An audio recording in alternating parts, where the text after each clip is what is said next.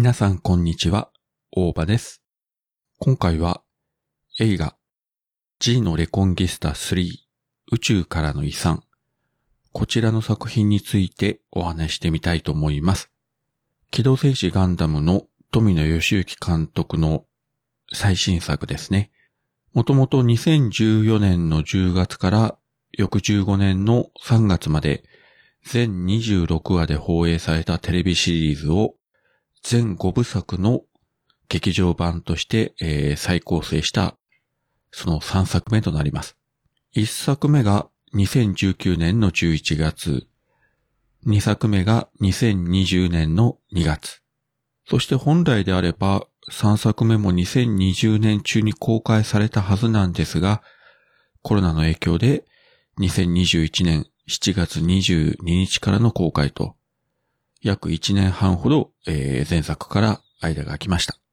アニメーションのテレビシリーズを再編集して、新しい作画のシーンを追加したりして劇場版にするというのは、よくある話で、それこそ富野監督が作ったファーストガンダムですね。こちらテレビ全43話を3部作として作った映画が大ヒットして、まあこれが後々のガンダムシリーズの出発点になったわけなんですけれども、この G のレコンギスタ、少し事情が違うところがありまして、このテレビシリーズの方、リアルタイムで当時見てたんですが、あの、正直言うとですね、かなり情報量が多くて、要は登場人物が多い、ストーリー展開が早い、設定が複雑。これが絡み合ってですね、毎週見てたんですけれども、いや、それこそ富野監督の作品って、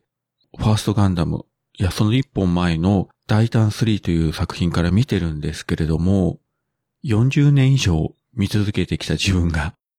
途中からもうわけわかんなくなって、それでも最終回まで見て、で、その後、再放送でもう一回見たんですが、それでもよくわからずにですね、うーんという感じだったんですけれども、まあこれはあの監督自身もかなり反省があったようで、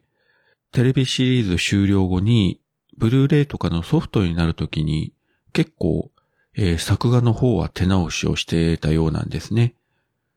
これはあの、自分、ソフト自体見てないんですが、テレビシリーズの絵と、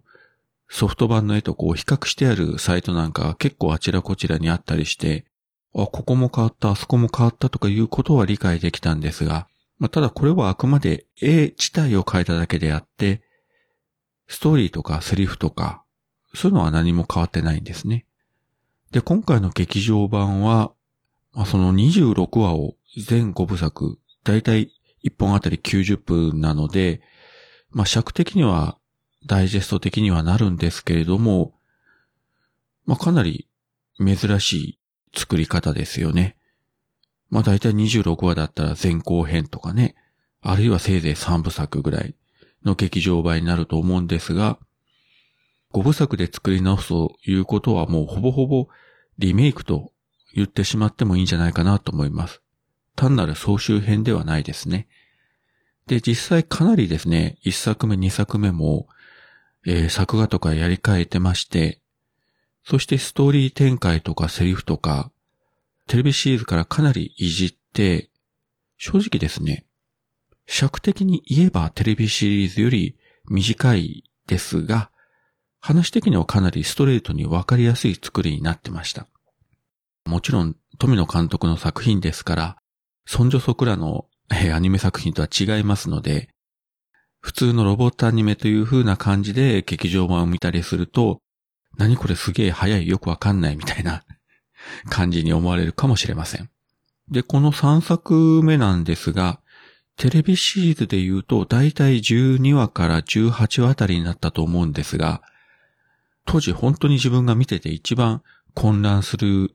話の部分なんですね。要は本当にキャラクターが途中からどんどん増えてきて、今まで A という勢力と B という勢力が戦ってたのに、そこに C が出てきて D が出てきて、そして A と B が手を組んで C と D が手を組んでとか、もうそのあたりがしっちゃんがっちゃんというか、もう本当にあの、毎週毎週、うーんという感じで見てたのが、今回の劇場版ではかなりそのあたりストーリー展開とかが整理されてて、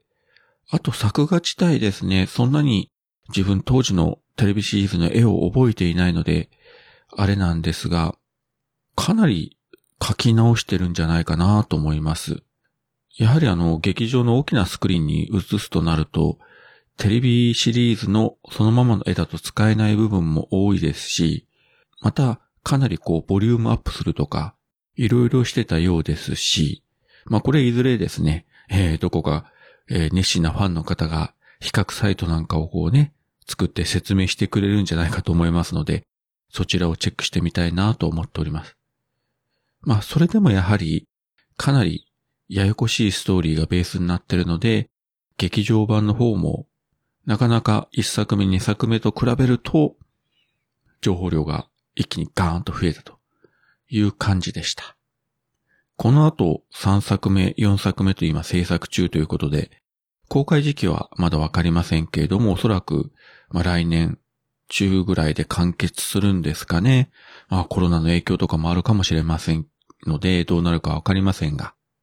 えー、今、富野義行監督、年齢が79歳。えー、今年誕生日が来たら80歳になるんですね。年齢的には、宮崎駿監督と同い年で、